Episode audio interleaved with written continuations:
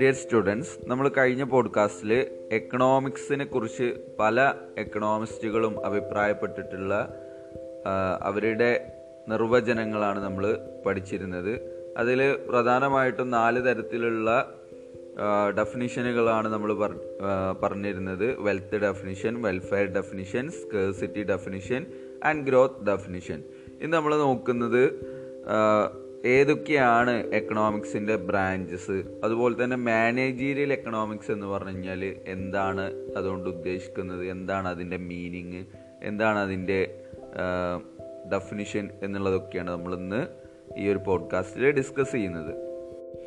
അപ്പോൾ ആദ്യം നമ്മൾ ഡിസ്കസ് ചെയ്യുന്നത് branches of economics branches of economics പറയുമ്പോൾ നയന്റീൻ തേർട്ടി ത്രീയിൽ റാഗ്നർ ഫ്രിഷ് ഓസ്ലോ യൂണിവേഴ്സിറ്റിയിലുള്ള റാഗ്നർ ഫ്രിഷ് എക്കണോമിക്സിനെ രണ്ട് ബ്രാഞ്ചസുകളായിട്ടാണ് തരംതിരിക്കുന്നത്. ഈ രണ്ട് ബ്രാഞ്ചസുകൾ എന്ന് പറയുന്നത് ഒന്ന് മൈക്രോ എക്കണോമിക്സ് മറ്റൊന്ന് മാക്രോ എക്കണോമിക്സ്.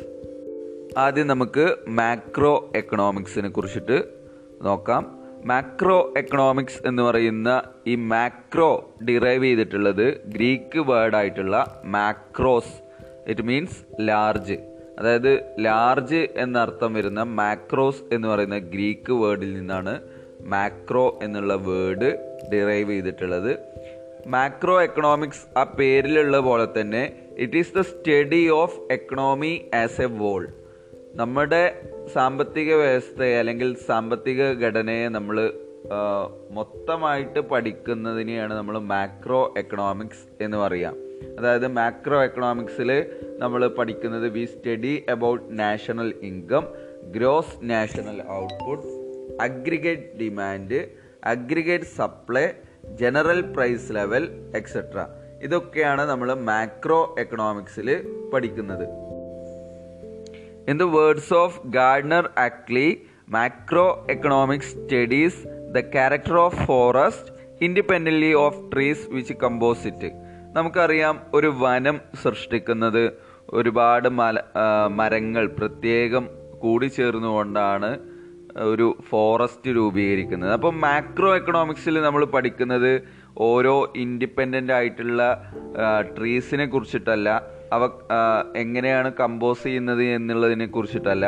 നമ്മൾ ക്യാരക്ടർ ഓഫ് ഫോറസ്റ്റ് ആ ഒരു ഫോറസ്റ്റിനെ വോൾ ആയിട്ടാണ് നമ്മൾ പഠിക്കുന്നത്. അതാണ് മാക്രോ എക്കണോമിക്സ് എന്ന് പറഞ്ഞു കഴിഞ്ഞാൽ ഓക്കെ അപ്പോൾ എന്റെ എക്കണോമിയെ കുറിച്ചിട്ടാണ് നമ്മൾ മാക്രോ എക്കണോമിക്സിൽ പഠിക്കുന്നത്. Macro economics is also known as theory of income and employment theory of income and employment എന്നുള്ള രീതിയിലും മാക്രോ എക്കണോമിക്സിനെ അറിയപ്പെടുന്നുണ്ട്.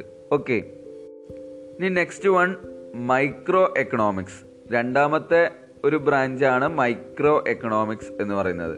മൈക്രോ എക്കണോമിക്സിലെ ഈ മൈക്രോ ഡിറൈവ് ചെയ്തിട്ടുള്ളത് ഗ്രീക്ക് വേർഡായിട്ടുള്ള സ്മോൾ എന്നർത്ഥം വരുന്ന മൈക്രോസ് എന്നുള്ള വേർഡ് എന്നാണ് സ്പെല്ലിങ് വ്യത്യാസമുണ്ട്. നിങ്ങൾ ടെക്സ്റ്റ് വാങ്ങിയിട്ട് അതിൽ നോക്കുക. ഗ്രീക്ക് വേർഡായിട്ടുള്ള മൈക്രോസിന്റെ spelling M I K R O S ആണ്. നമ്മൾ നമ്മളുടെ ലാംഗ്വേജ് പ്രകാരം മൈക്രോയുടെ spelling M I C R O നേരത്തെ പറഞ്ഞ മാക്രോസിന്റെ സ്പെല്ലിങ്ങും മാക്രോയുടെ നമ്മൾ ഉപയോഗിക്കുന്ന സ്പെല്ലിങ്ങും തമ്മിൽ വ്യത്യാസമുണ്ട്. അപ്പോൾ നിങ്ങൾ ടെക്സ്റ്റ് വാങ്ങിയിട്ട് അതൊന്ന് ശ്രദ്ധിക്കുക മൈക്രോ എക്കണോമിക്സ് അതിന്റെ പേരിൽ പറയുന്ന പോലെ തന്നെ. നേരത്തെ നമ്മൾ പറഞ്ഞ മാക്രോ എക്കണോമിക്സ് ഒരു എക്കണോമിയെ എന്റയർ ആയിട്ട് അല്ലെങ്കിൽ എന്റയർ എക്കണോമിയെ കുറിച്ചിട്ട് അല്ലെങ്കിൽ എക്കണോമിയെ വോൾ ആയിട്ടാണ് ആസ് എ വോൾ ആയിട്ടാണ് പഠിക്കുന്നത് എങ്കിൽ ഇവിടെ എങ്ങനെയാണ്? ഒരു microscopic study of the economy എക്കണോമിയെ കുറിച്ചിട്ട് ഒരു മൈക്രോസ്കോപ്പിക് സ്റ്റഡിയാണ് ഇവിടെ മൈക്രോ എക്കണോമിക്സിൽ നമ്മൾ നടത്തുന്നത്. അതായത് ഒരു എക്കണോമിയെ ഒരു മൈക്രോസ്കോപ്പിലൂടെ നമ്മൾ നോക്കുകയാണെന്നുണ്ടെങ്കിൽ എങ്ങനെയാണ് അതിന് കാണുക സൂക്ഷ്മമായിട്ട് ചെറിയ ബിന്ദുക്കൾ പോലും നമുക്ക് കാണാൻ പറ്റുന്ന ഒരു ഉപകരണമാണ് മൈക്രോസ്കോപ്പ് എന്ന് പറയുന്നത്. അപ്പോൾ ആ മൈക്രോസ്കോപ്പിലൂടെ നമ്മൾ ഒരു എക്കണോമിയെ നോക്കി കാണുകയാണെന്നുണ്ടെങ്കിൽ അതാണ് മൈക്രോ എക്കണോമിക്സിൽ നമ്മൾ ചെയ്യുന്നത്. അപ്പോൾ തീർച്ചയായിട്ടും മൈക്രോ എക്കണോമിക്സ് മാക്രോ എക്കണോമിക്സിന് ഓപ്പോസിറ്റ് ആയിരിക്കും. അതായത് മൈക്രോ എക്കണോമിക്സ് എന്ന് പറയുന്നത് പ്രധാനമായിട്ടും ഡീൽ ചെയ്യുന്നത് problem of an individual or a firm or a consumer കൺസ്യൂമറിനെ കുറിച്ചിട്ട് അല്ലെങ്കിൽ ഇൻഡിവിജ്വൽസിനെ കുറിച്ചിട്ട് ഫേമിനെ കുറിച്ചിട്ട് കമ്പനികളെ കമ്പനിയെ കുറിച്ചിട്ട് ഇതിനെയൊക്കെ കുറിച്ചിട്ടുള്ള പ്രോബ്ലംസ് ആണ് മൈക്രോ എക്കണോമിക്സ് ഡീൽ ചെയ്യുന്നത്. മാക്രോ എക്കണോമിക്സിൽ എക്കണോമിയെ ആസ് എ വോൾ ആയിട്ട് അനലൈസ് ചെയ്യുന്നെങ്കിൽ അതിന്റെ ഒരു സ്മാൾ പാർട്ട് അല്ലെങ്കിൽ അതിന്റെ ഒരു കോമ്പോണൻസ് അല്ലെങ്കിൽ ഒരു ഇൻഡിവിജ്വൽ ബിഹേവിയർ ആണ് ഇവിടെ നമ്മൾ ഈ മൈക്രോ എക്കണോമിക്സിൽ അനലൈസ് ചെയ്യുന്നത്. മൈക്രോ എക്കണോമിക്സ് പ്രധാനമായിട്ടും എക്കണോമി നേരിടുന്ന മൂന്ന് സെൻട്രൽ പ്രോബ്ലംസിനുള്ള സൊല്യൂഷൻ കണ്ടെത്തുന്നുണ്ട്.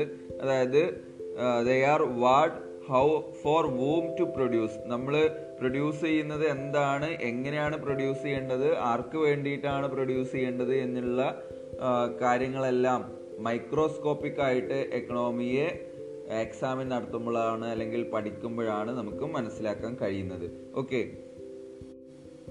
ചുരുക്കി പറയുകയാണെന്നുണ്ടെങ്കിൽ micro economics deals with the decision making of a single economic unit such as producer or consumer കൺസ്യൂമറോ അല്ലെങ്കിൽ പ്രൊഡ്യൂസറോ ആയിട്ടുള്ള ഒരു സിംഗിൾ എക്കണോമിക് യൂണിറ്റ് എടുക്കുന്ന ഡിസിഷൻ മേക്കിംഗ് ആണ് മൈക്രോ എക്കണോമിക്സിൽ നമ്മൾ ഡീൽ ചെയ്യുന്നത്. ഓക്കെ അപ്പോൾ ഇതിനെ നമ്മൾ price theory or theory of firm അല്ലെങ്കിൽ മാർഷേലിയൻ എക്കണോമിക്സ് എന്നുള്ളതും ഈ മൈക്രോ എക്കണോമിക്സിന് നമ്മൾ പറയും.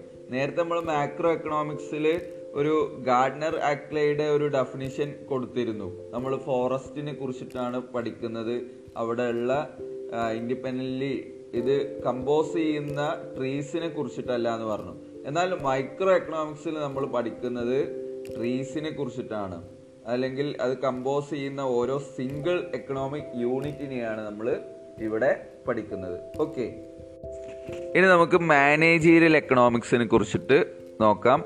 മാനേജീരിയൽ എക്കണോമിക്സ് പറയുമ്പോൾ നമ്മൾ നേരത്തെ പറഞ്ഞിട്ടുണ്ട് മാനേജ്മെന്റ് എന്ന് പറയുന്ന ഒരു വാക്കുണ്ട് എക്കണോമിക്സ് എന്ന് പറയുന്ന ഒരു വാക്കുണ്ട്.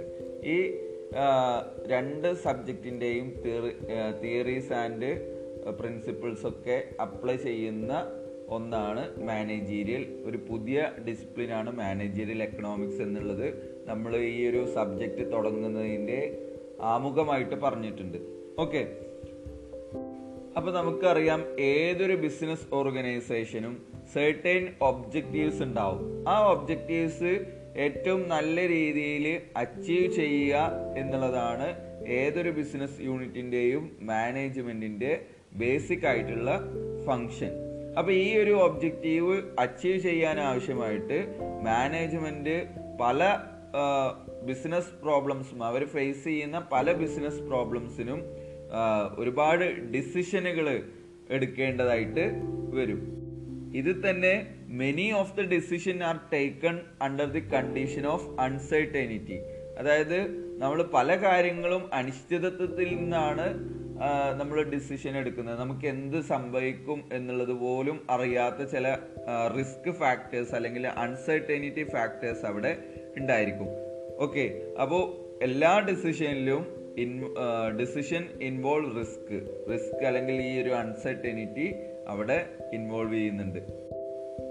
അതുകൊണ്ട് തന്നെ നമ്മുടെ മുമ്പിലുള്ള നമ്മുടെ ഡിസിഷൻ മേക്കിങ്ങിനെ സ്വാധീനിക്കുന്ന പലതരത്തിലുള്ള എൻവയോൺമെന്റൽ കണ്ടീഷൻസും നിരന്തരം മാറിക്കൊണ്ടിരിക്കുന്ന നമുക്ക് തന്നെ അതിന്റെ മാറ്റം എങ്ങനെയാവും എന്നുള്ളത് അൺസർട്ടനിറ്റി ഉള്ള ഒരു കോംപ്ലക്സ് എൻവയോൺമെന്റിൽ നിന്നാണ്. അല്ലെങ്കിൽ ഡിസിഷൻ മേക്കിംഗ് എന്ന് പറയുന്ന പ്രോസസ്സ് എന്ന് പറയുന്നത് വളരെയധികം കോംപ്ലക്സ് ആയി മാറിയിട്ടുണ്ട്.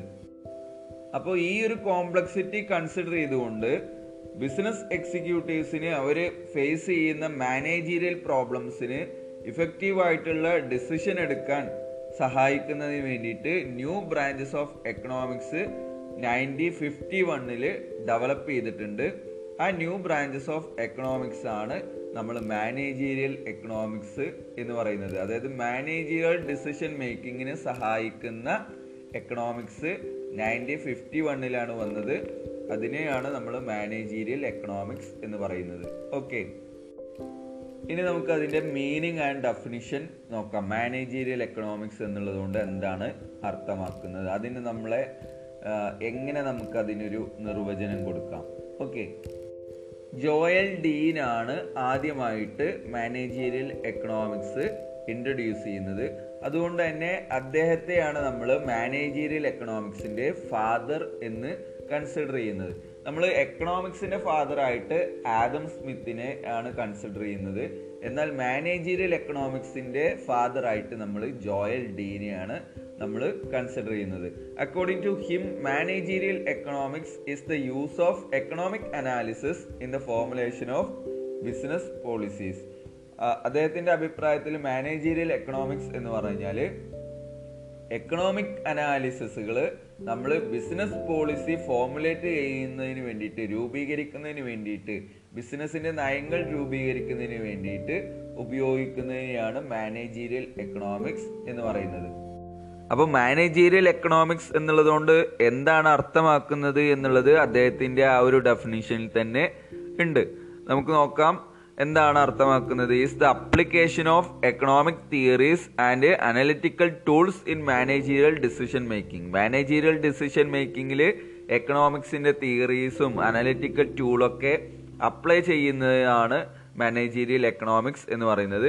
It is the study of allocation of scarce resources available to a firm among various business activities like production marketing etcetera അതായത് ഓരോ ഫേമിനും അവൈലബിൾ ആയിട്ടുള്ള സ്കേഴ്സ് റിസോഴ്സസ് ഉപയോഗിച്ചുകൊണ്ട് അവരെങ്ങനെയാണ് അത് പ്രൊഡക്ഷനിലേക്കും മാർക്കറ്റിങ്ങിലേക്കുമായി തുടങ്ങിയിട്ടുള്ള ബിസിനസ് ആക്ടിവിറ്റീസുകൾ വേരിയസ് ബിസിനസ് ആക്ടിവിറ്റീസിലേക്ക് അത് അലോക്കേറ്റ് ചെയ്യുന്നത് എന്നതിനെ കുറിച്ചിട്ടുള്ള പഠനമാണ് മാനേജീരിയൽ എക്കണോമിക്സ് എന്ന് പറയുന്നത്.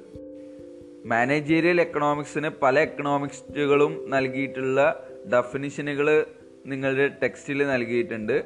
അതിൽ ഞാൻ ഒന്ന് മാത്രമേ ഇവിടെ പറയുന്നുള്ളൂ. ബാക്കിയുള്ളത് നിങ്ങൾ വായിച്ചു നോക്കുക. എന്തെങ്കിലും ഡൗട്ടുകൾ ഉണ്ടെങ്കിൽ എന്നോട് ചോദിക്കുക.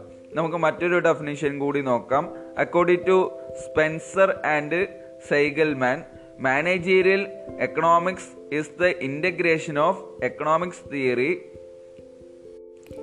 with business practice for the purpose of facilitating decision making and forward planning by management. Spencer and സൈഗൽമെന്റിന്റെ അഭിപ്രായത്തിൽ മാനേജീരിയൽ എക്കണോമിക്സ് എന്ന് പറഞ്ഞാൽ എക്കണോമിക് തിയറീസ് ബിസിനസ് പ്രാക്ടീസുമായിട്ടുള്ള ഒരു ഇന്റഗ്രേഷൻ ആണ്. എന്തിനു വേണ്ടിയിട്ടാണ്? For the purpose of facilitating decision making decision മേക്കിങ്ങിന് വേണ്ടിയിട്ട് സഹായിക്കുന്നതിന് വേണ്ടിയിട്ട് ഫെസിലിറ്റേറ്റ് ചെയ്യുന്നതിന് വേണ്ടിയിട്ട്. Then and forward planning by management മാനേജ്മെന്റിന് ഒരു ദീർഘദൃഷ്ടിയോടു കൂടിയിട്ട് ഒരു ഫോർകാസ്റ്റ് പ്ലാനിങ്ങിന് വേണ്ടിയിട്ടാണ്. പല കാര്യങ്ങളും അഡ്വാൻസിൽ പ്ലാൻ ചെയ്യുന്നതിന് വേണ്ടിയിട്ടാണ് ഈ ഒരു എക്കണോമിക്സ് അല്ലെങ്കിൽ മാനേജീരിയൽ എക്കണോമിക്സ് ഉപയോഗിക്കുന്നത്.